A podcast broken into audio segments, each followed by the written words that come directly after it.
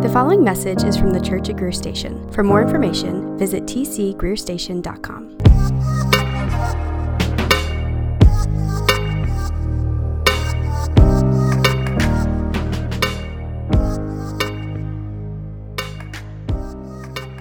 Good to see everybody. My name is Trevor. That would be my daughter who's struggling here at the front. Uh, at least she's cute. Um, I'm one of the pastors here at the Church of Greer Station. It is a, a family worship Sunday for us. So if, if you are new with us, every fifth Sunday, we come together and have all of our kids come join us in worship because we believe it's vital for our kids to see us sing, to see us pray, to see us receive the word. It's a helpful uh, long-term on-ramp is that we, you know, we're hope they're similarly devoted to these things as they mature and grow in their, in their understanding of Christ and his gospel. Uh, so we're excited to have the kids in here with us tonight. Kids, I want all the kids to look up at me. All you kids, just look at me and say, um, Snissel Fritz. Um, sn- yeah, Snissel Fritz. All right, all the kids look at me. Everybody say Fahrvergnügen. All right, all right, kids. Glad that you're paying attention. All right, kids, look at me. Everybody, all the kids, say this word sharing. Share. There's much less enthusiastic, not as fun to say sharing. Kids, are, is that one of the words that you hear mommy and daddy say a lot? Share, that we should share. Maybe if you're a little older, you hear the word responsibility. I know that word's bandied about in our house frequently. Uh, maybe you hear the word sweet or, or be kind. Maybe that's something that you hear parents say. Or maybe you hear them all the time say, you need to share. Now, as a church, we're studying the book of Acts. And we have arrived at the point of Acts where it's one of my favorite passages where we receive this summary statement about the church's life together. And what we're going to see tonight is that the church shares, everybody say share, share six things the church shares six things in this passage. We're going we're gonna read that here in just a second. But grown ups, I'm going to ask you a question now. Tell me if this sounds familiar at all. You download some kind of app. Let's say the app is called Snisselfritz. You use it once, you forget all about it, and then six months later, you receive an email in your inbox from the Snisselfritz company. It says, Recently, we have updated our terms and conditions, and as a meaningful part of the Snisselfritz community, we wanted to be sure that you understood what we were changing our terms and conditions to.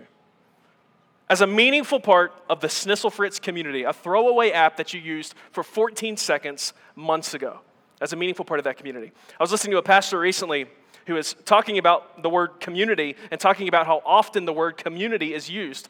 One of the things he said he did in preparation for his teaching was he went on one of those websites where you could evaluate the frequency of a word and you could see how often a word was used in published materials over the years. And he punched in the word community. And as you would expect, the word community has exploded in use over the last 20 years.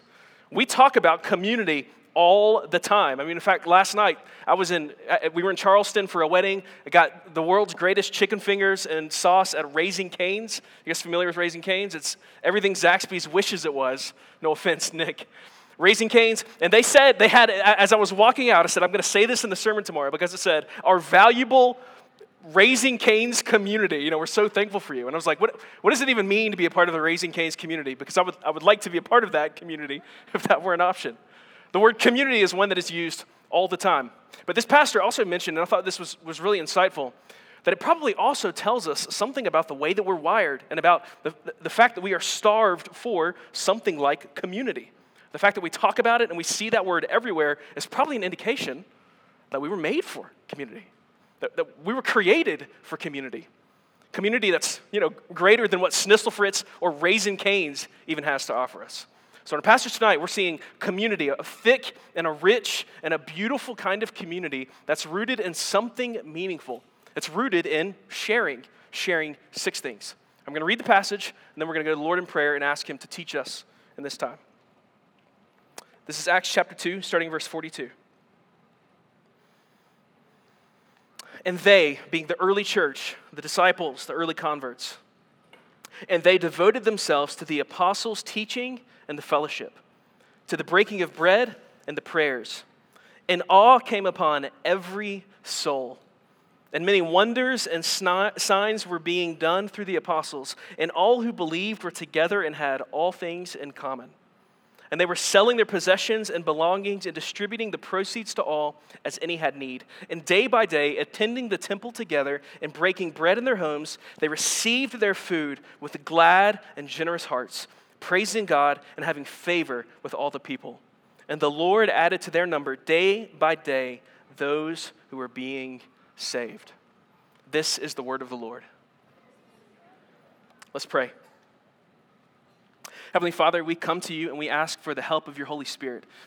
We pray that your Holy Spirit would convict us of sin, that your Holy Spirit would teach us to pray, that your Holy Spirit would help us to understand your word. We pray, Spirit, that you would speak to us tonight, that you would work in our hearts tonight. We pray that you would give us understanding about what you were doing in the early church in this passage. And we pray also for these kids who are sitting here just a few moments ago. God, we pray that these, these, these presentations and, and these Fifth Sunday family worships, that they would, they would take root in the hearts and lives of these children, that they would one day believe the gospel. We pray that these children would be saved, Lord Jesus, through the, through the efforts and the prayers and the preaching and teaching of these parents and these volunteers. We pray that you would save these children, Lord Jesus. God, we also come to you with heavy hearts in regards to the um, task force report that was published earlier this week about the Southern Baptist Convention and about what was exposed about the corruption present um, in the executive committee's dealings. And we, God, first and foremost, pray prayers of grief and lament on behalf of our brothers and sisters and alongside of our brothers and sisters that make up the Southern Baptist Convention. We pray prayers of grief and lament on behalf of those who were victimized and abused through what took place. God, we come asking for your mercy. We, we ask that you would continue to bring sin to light. And by your mercy, God, would you and by your Holy Spirit convict us of sin, convict our convention of sin, convict Southern Baptist churches of sin, that you would expose and bring sin to light, that you would not allow, you would not allow sin to take root in us. And, and God, that you would, you would purify the church for your name's sake, Lord Jesus. We pray that this would be an opportunity for us to evaluate our own hearts and for us to, to, to stamp out any, any hint of sexual sin any hint of immorality that is in our hearts, God, we pray that you would, you would expose that so that we could stamp it out by your Spirit and by your mercy. And we pray again for those um, who were victimized and abused, and for those in our body for whom this news was really, really challenging. God, we pray, God of comfort, that you would comfort them and, and that you would give us wisdom as a convention moving forward on um, how to proceed with the recommendations from this report. We pray uh, for the annual convention on June 14th and 15th in Anaheim, California. We pray that your spirit would lead the convention to make wise decisions regarding these recommendations. And, and we pray once again, God, that you would be merciful. We pray also um, for your mercy to be present in the community of Uvalde, Texas. And we pray, God, we, we pray not even knowing what to pray and trusting that your spirit does intercede for us with groans that are deeper, for word, deeper than words. And we pray for comfort for those families. We pray for comfort for those teachers. It is a, gut wrenching, heartbreaking tragedy, and we pray, uh, God have mercy. Christ have mercy. We pray, come quickly, Lord Jesus, and bring an end to these tragedies, God. We pray tonight as we consider your word and as we receive your word that we would receive it with glad and generous hearts and that you would knit us into the kind of community that is present here in Acts chapter 2. We pray all of this in Jesus' name. Amen. So, we are studying the book of Acts. And the book of Acts, we've said, can be described as the unique story of the founding of the church, where we see the unfolding of the Father's sovereign plan to send his Spirit to create and commission a people to make Jesus known. In Acts chapter 1, we're told that Jesus has a final bit of teaching about the kingdom with his disciples before he ascends to the right hand of God, where he sits reigning forever, enthroned on a throne of grace, as we sang about just a moment ago. And then in Acts chapter 2, we're told that, the, that, that Jesus, being enthroned at the Father's right hand, pours out his Holy Spirit on his people and commissions them uniquely as his new covenant people. Last week we saw in Acts chapter 2, uh, in Peter's sermon, Peter offered an explanation as to, as to what was happening in their midst. That the coming of the Spirit and the indwelling of the church by the Spirit the meaning of this was that Christ had been enthroned as Lord and Christ. That Jesus, the crucified one, the one that you crucified, was made Lord over all things, and he is indeed the Messiah. I know every couple of chapters, you'll get these really crucial moments in the book of Acts where Luke offers a kind of summary as to what's taking place. It's almost like Luke is signaling an important hinge moment in the book. And this little summary statement in Acts 2 is one such hinge moment. He's given us a summary as to what the life uh, of the local church looked like during that stretch. They shared six things, starting in verse 42. It says that the church devoted themselves to the apostles' teaching. All right, kids, everybody, say teaching. They shared six things. The first thing was teaching. They devoted themselves to the apostles' teaching. Now, what is the apostles' teaching? Well, it's probably exactly what we saw last week in Peter's sermon. It's the apostles working through the Old Testament and showing, you got to imagine this is just like light bulb city, showing like this passage pointed to Jesus, and this passage pointed to Jesus, and this passage was about Jesus. They were teaching about Jesus' identity, they were teaching about Jesus' commands, they were teaching the stuff that they themselves witnessed Jesus do. It was the two great commandments. It was love God and love neighbor. It was the Sermon on the Mount. It was Peter talking about that time he was rebuked, where Jesus said, Get behind me, Satan. Peter's, Peter, Peter's relaying all of this to the early followers of Christ. It was reminiscing on the healings and the miracles and the walking on water and everything else. by the way, it, kids, if, if, the kids get antsy, it is totally fine.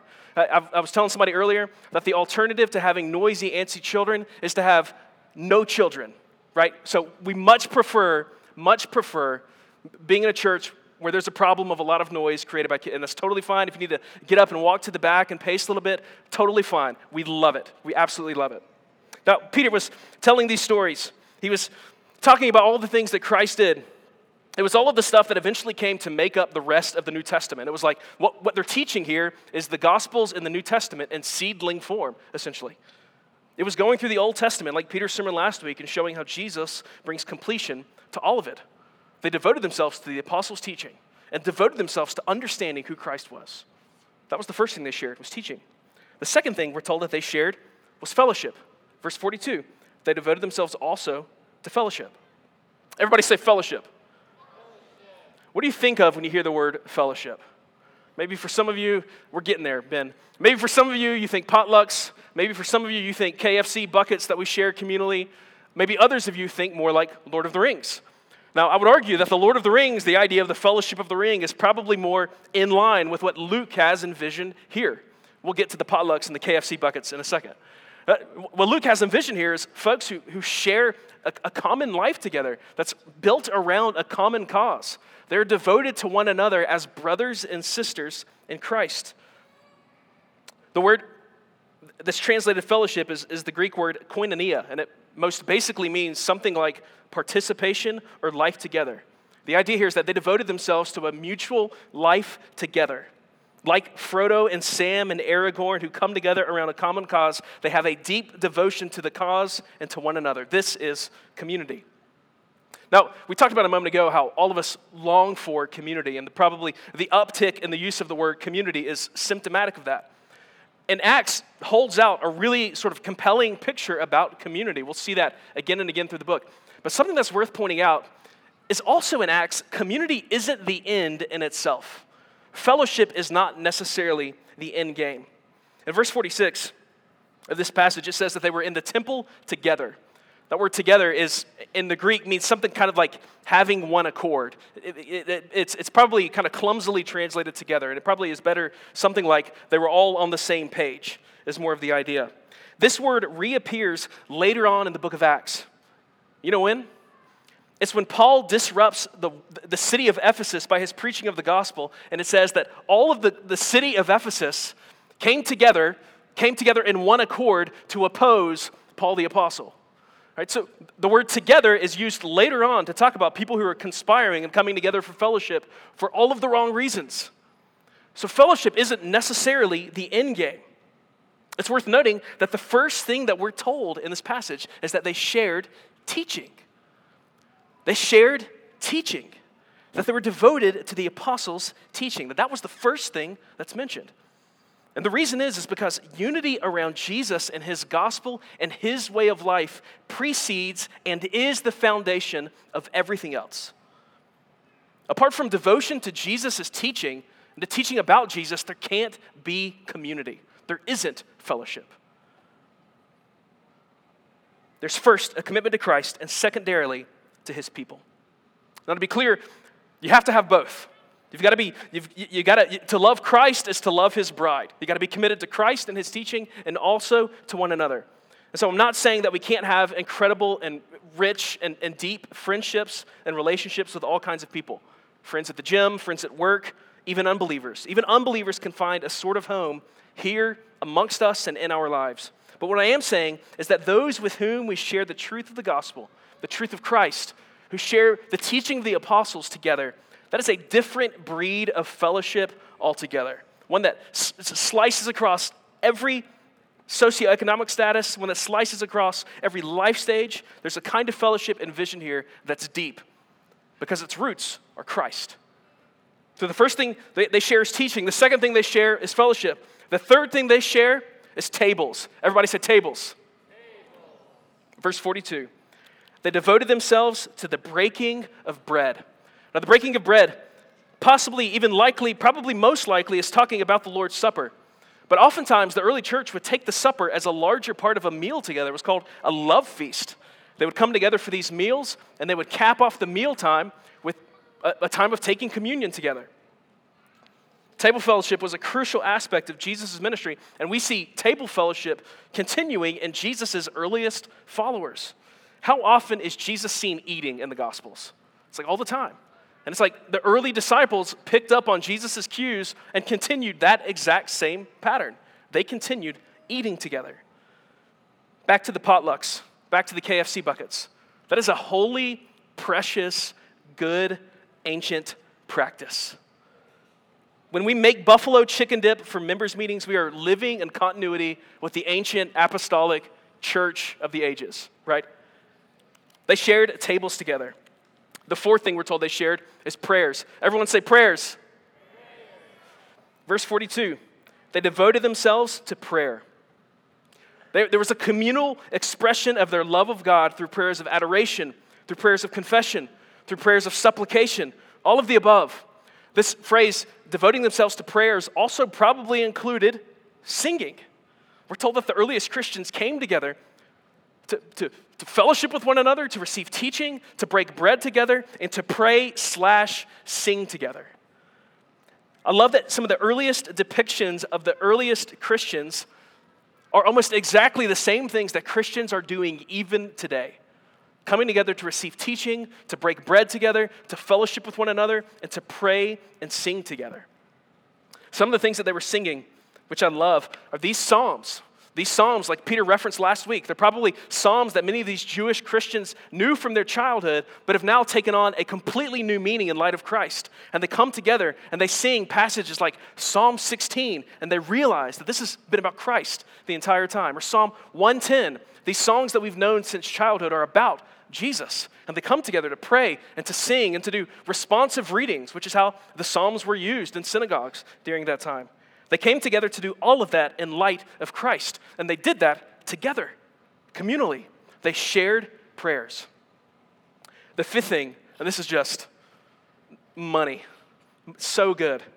The fifth thing they shared was possessions. Everyone say possessions. Verses 44 and 45. And all who believed were together and had all things in common. And they were selling their possessions and belongings and distributing the proceeds to all as any had need. Those who believed in Jesus had all things in common. It says they shared their belongings. Mikasa, sukasa. My, my stuff is your stuff. What's mine is yours. They shared their belongings and they, they went so far as to willingly sell their possessions to support the needy brothers and sisters in their midst. It's beautiful. Aaron mentioned a couple of weeks ago when he was teaching on the, the, the coming of the Spirit at Pentecost that Pentecost was where they celebrated the Feast of Weeks, which was prescribed in Leviticus 23. And in the Feast of Weeks in Leviticus 23, one of the things that the, the people of Israel are, ex, are explicitly instructed to do is to not reap all the way to the edges of their fields. In other words, they were to, they were to, they were to leave margin in their possessions so that they could care for the needy in their midst. And it's noteworthy that Luke mentions that they're selling their possessions and caring for one another here in Acts chapter 2, because probably what he's saying is that the church is, is the, the complete, kind of fullest expression of everything that Leviticus anticipated. The church and their grace fueled generosity and kindness and, and, and uh, willingness to sacrifice, to, to care for the needy, this was the, the fulfillment and completion of the Feast of Weeks. They had everything in common. The rich and poor were sharing. They were acting like one large extended family, which is such a beautiful picture. Now, it's worth noting here that this was a purely voluntary, grace motivated kind of generosity. This was not compulsory. This was not a denial of private property. This is not mandated redistribution of wealth, but it's an open handedness as a result of the Spirit being unleashed in their midst. It was, a, it was a, the, the, the grace of Jesus settling on their hearts, and it loosened the grip on their stuff and created love for brothers and sisters that resulted in generosity. There's a, fourth century preacher, a guy named John Chrysostom. They call him the Golden Tongue because of how good of a preacher he was. He said that this was not a reckless throwing away of money, as if they had contempt for wealth. This is even better than that. It's a generous and wise distribution to those who had need.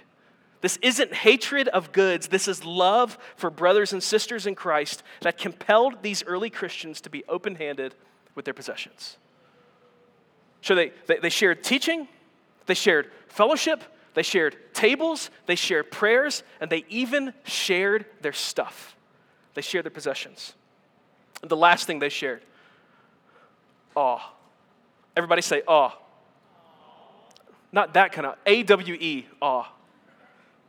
Verse 42. And they devoted themselves to the apostles' teaching and the fellowship, to the breaking of bread and the prayers. Verse 43, look at this. And awe came upon every soul. And many wonders and signs were being done through the apostles. Verse 46. And day by day, attending the temple together and breaking bread in their homes, they received their food with glad and generous hearts praising God and having favor with all people. And the Lord added to their number day by day those who were being saved. The picture is, is that there's something so beautiful and remarkable and momentous happening here. That Christ has created this new community by his Spirit, that it results in people's jaws dropping at God's generosity and brilliance behind all of it. It's the power of these signs and wonders the apostles are doing. It's the power of the fellowship. It's the power of the potluck, baby. It's the power of common life. It's the power of these opened, generous hearts. It is clear that God is doing something in their midst. And it led to people being saved, people being drawn in. It says, The Lord added to their number day by day those who were being saved. People were magnetized to what the church was and what God was doing through the church. So, Christian, if you've believed in Christ and you've received the Holy Spirit, and you're walking with Christ and you're a part of the church, we need to read this passage and we need to feel instructed by this, maybe even challenged. We are called to a life together, and we are called to a life together like this. Acts chapter 2, verses 42 through 47 style. Called to life together like this. Sharing these very things with the same brothers and sisters that Christ has given you, that He's given me. We're to share these things together as a church family. And one of the things that we, we long to be true of TCGS is, is we want there to be an otherworldly kind of community here. We want there to be a thick and a rich and a delightful, even beautiful kind of, of presence of the Spirit that manifests itself in sharing these very six things as a church family. And so let's ask ourselves about each of these things. How are we doing? How, how do we compare with the early church. When it comes to the first item, sharing teaching, are we devoted to the apostles' teaching? Let's ask this of ourselves. Are we devoted to the apostles' teaching? Are we devoted ourselves to the, to the New Testament, to the scriptures more generally? Do, do we see our community here as being a place that's grounded first in Christ, not movie preferences or life stages or whatever else?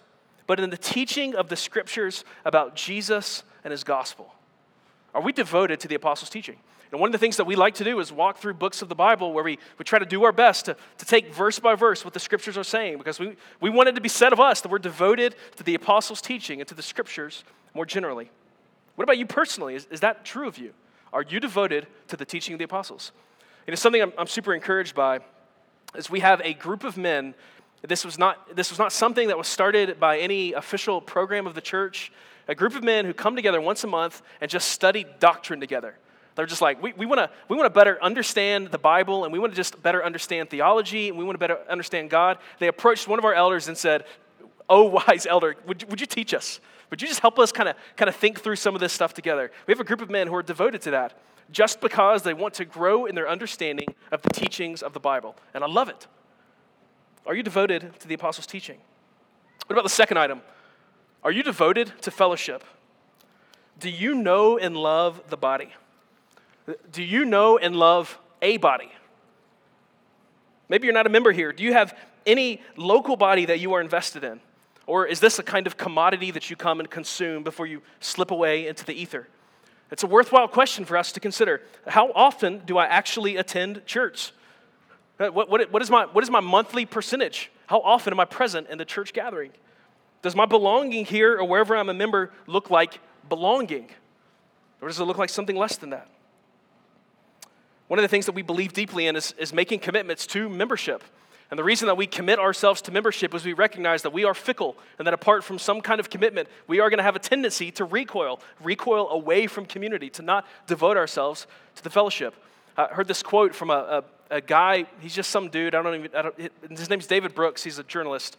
I happened to hear him make this quote, and I thought it was brilliant. He said this Commitment is falling in love with something and then building a structure of behavior around it for when love falters, which is such an outstanding quote. But for us, when we think about membership, we want to commit ourselves formally to a body so that when love falters, we've got the commitment that we can hang our hat on. Uh, the commitment that motivates us to keep investing and to keep investing and to keep devoting and to keep devoting so that we look like the early apostles and the early Christians devoting themselves to fellowship. What about sharing in tables? How often do you have people into your home? Maybe you're introverted. That's outstanding. It just means you start at a different place than the extroverted people. It's, it's a little more effort for extra people to, extroverted people to read books. It's a little more effort for introverted people to have people in their home. But the, uh, the, the hook is still on each of us to develop a heart of hospitality and to pursue people to share tables with them. I was eating dinner with the Farrells two weeks ago, and there's so many things about the Farrells that we could brag on. But I happened to notice their family cal- calendar, and I was exhausted by seeing how many names were on their family calendar of people that they were going to be having over for dinner uh, over the next couple of weeks. And I was like, that's a sermon illustration. And I, I commend you, church. Be like the Farrells in that way. Strategically open your home to people. Prepare to open your tables and, and to break bread with brothers and sisters. Make it a habit. How often do you open your home? Do you initiate people to grab lunch or coffee? Do you extend hospitality? How can you build rhythms intentionally to practice this? What about sharing in prayers? Do you pray? Does your prayer life look anything like devoted? Could your prayer for the body and, and, and for your, your life with Christ and for your children, if you have children, could it be described as anything like devoted? Uh, another member I want to celebrate is Elisa Bridger. Elisa is like the, the Jedi of, of building prayer rhythms into her life. She's like Yoda or Grogu or whatever. We rely on her, um, you know, tremendously in, in leading out our Wednesday morning prayer. We come together every Wednesday morning at 7:30 a.m. to devote ourselves to prayer together, to pray for the needs of the church, to pray for things that are burdening us. And we, we invite you into that. Come pray with us if you have that flexibility. What about the fifth thing? Possessions. Have you ever sold, have you ever gone without so that someone in your community could go with? Is your, is your heart open like these early Christians in generosity and a willingness to part ways with your stuff so that our brothers and sisters who are in need can have things? What does your giving look like? To the church? Sure. But, but maybe even better, to brothers and sisters who have need. Are, are you responsive and reactive to need and a willingness? Do, do you have a willingness to give sacrificially? I know of a family in our church who are serial debt payers on behalf of people. I know of at least two occasions where they have paid down people's debt for them just because they're generous and just because that's the kind of people that they are. God has blessed them financially, and so they want to give and help brothers and sisters in need. Doesn't matter if you're rich or poor, doesn't matter what your, what your bank account looks like, we are called towards generosity and open handedness. Does this describe you? And the last thing are you in awe of all that God has done in the church. Through the gospel, through giving us a spirit, and through creating a church. God hasn't granted us signs and wonders like He did with the early church. And by God's grace, we would accept it if He did, if He chose to do that, but it's probably not the normative way that He works. But are we standing in awe of local bodies like ours as to God's purposes for us? That, that God uses not gifted individuals, not conferences, not parachurch organizations with huge online platforms, but local churches of ordinary, average folks like us. God uses us to advance His gospel and to extend the kingdom. The power is not in us or in the stuff we do, but in the Spirit of God active in our midst. And are, and are we in awe of what God has done and is doing through us? Now, each fifth Sunday, we come together, and, or each final Sunday of the month, we come together and take the Lord's Supper together. It fits perfectly with this passage, as these brothers and sisters demonstrated the breaking of bread. And I love how the passage tells us multiple times that they share in this common life together, that they do this together, they do this together, and they do, do this together. But it all centers around the breaking of bread, as if the bread was broken in order that they could be brought together. And the Lord's Supper tonight, what it reminds us of ultimately is that, that we share not just in these six things, but we share in Christ. We share in Jesus. The breaking of bread, brings us together. And that's exactly why Jesus uses the, the, the bread and the wine to describe his flesh and blood. Because he was broken and pulled apart so that, brothers and sisters, we could be brought together. We could, we could come together and have common life together in Christ just a couple of moments, I'm going to pray, and then I'm going to read our liturgy portion that frames out the Lord's Supper. Jim, uh, one of our elders, and I will be posted up at these different tables. Um, we're going to invite you forward when you're ready. Um, after, our, after I read our liturgy portion, we're going to invite you forward as you're ready. There's a gluten free option available in the wooden boxes if you need gluten free bread. Take the bread and the juice and then go back to your seat, and we will take it all together uh, once everyone gets the elements. Let's go to the Lord in prayer.